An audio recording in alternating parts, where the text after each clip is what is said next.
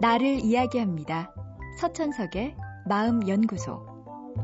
다른 사람의 말이 진실인지 거짓인지 판단하는 건 어려운 일입니다.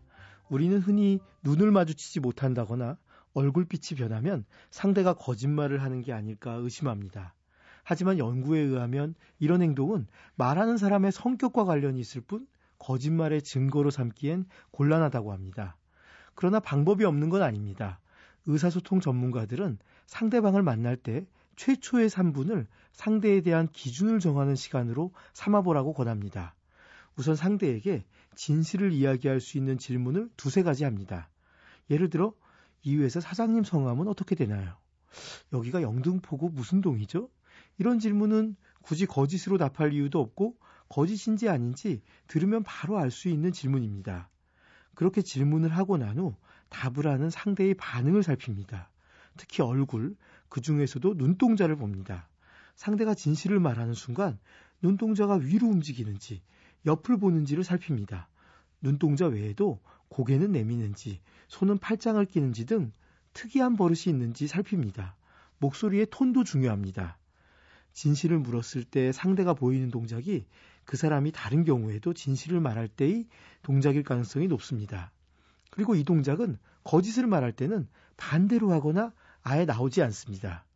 예를 들어 사실을 기억할 때 오른쪽 위를 보는 사람이라면 거짓을 지어 말할 때는 왼쪽 위를 볼 가능성이 높은 거죠.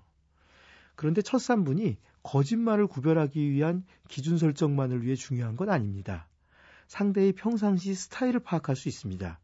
지배적인 기질을 갖고 있는지, 아니면 순종적인 스타일인지, 공격적으로 끊어서 말하는지, 아니면 상대를 배려하며 조심스럽게 말하는지 알 수 있습니다.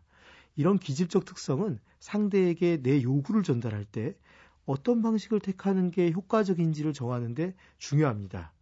예를 들어 지배적인 기질의 상대라면 나에게 어려움이 닥쳤으니 도와달라는 방식이 좋고 순종적인 스타일이라면 옳고 그름을 나누어 따지면서 요구하는 게 낫습니다. 이처럼 우리의 행동은 우리 마음을 드러내는 창인 경우가 많습니다. 상대를 깊게 관찰해서 기준을 정하면 마음을 엿보는 데 도움이 되죠. 그렇다고 너무 기계적으로 적용하면 곤란합니다. 눈동자만 돌아가면 거짓말일 거라고 의심하면 곤란하죠. 그저 상대를 이해하는 하나의 힌트로 생각하면 될 일입니다. 서천석의 마음연구소. 지금까지 정신건강의학과 전문의 서천석이었습니다.